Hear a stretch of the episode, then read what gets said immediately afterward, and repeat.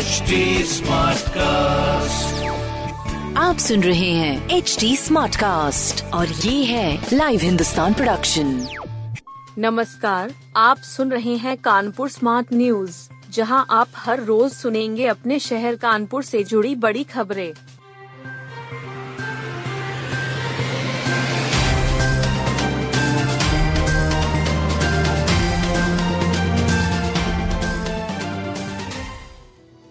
छह बांग्लादेशी जासूसों को संरक्षण देने में भी फंसे सपा विधायक इरफान सोलंकी।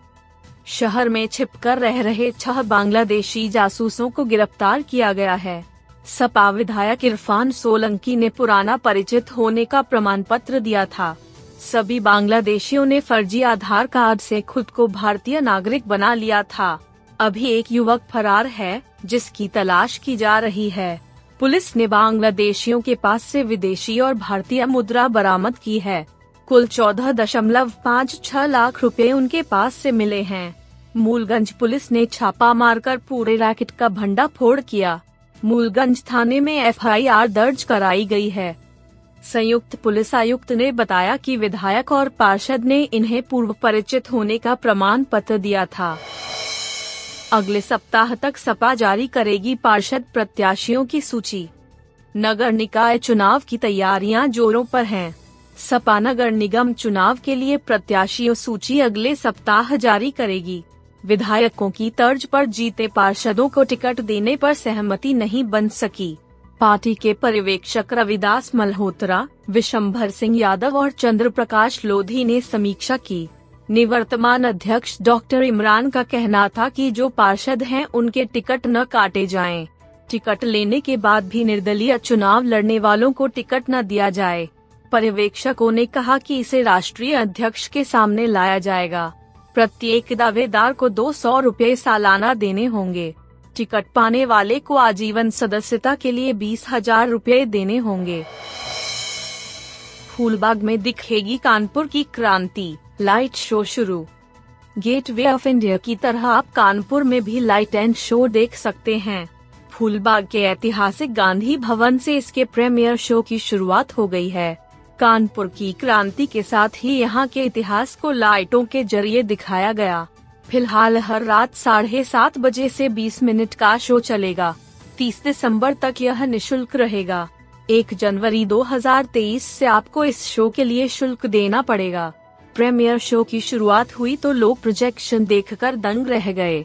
यहाँ माता सीता के बिठूर स्थित वाल्मीकि आश्रम में रुकने जैसी कहानियों को भी प्रदर्शित किया जाएगा।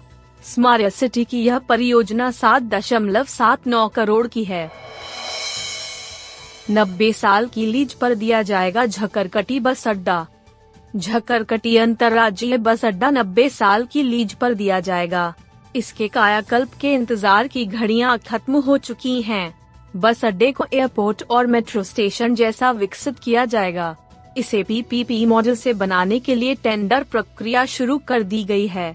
कायाकल्प के लिए 143 करोड़ रुपए का प्रस्ताव किया गया है।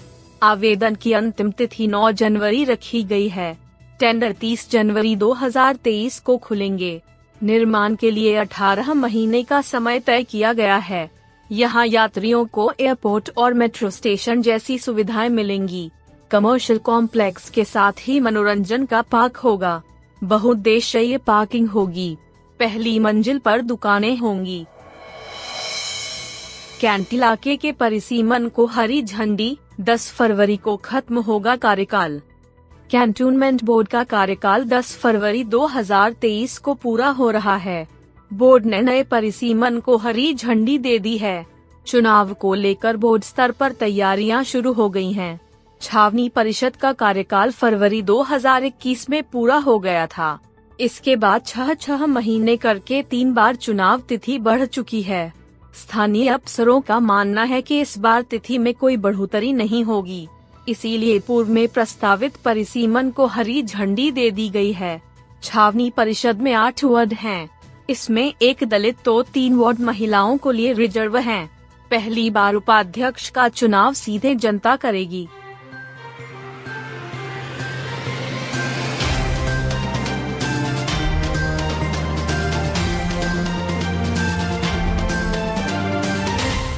आप सुन रहे थे कानपुर स्मार्ट न्यूज़ जो की लाइव हिंदुस्तान की प्रस्तुति है। इस पॉडकास्ट पर अपडेटेड रहने के लिए आप हमें फेसबुक इंस्टाग्राम ट्विटर और यूट्यूब पर फॉलो कर सकते हैं।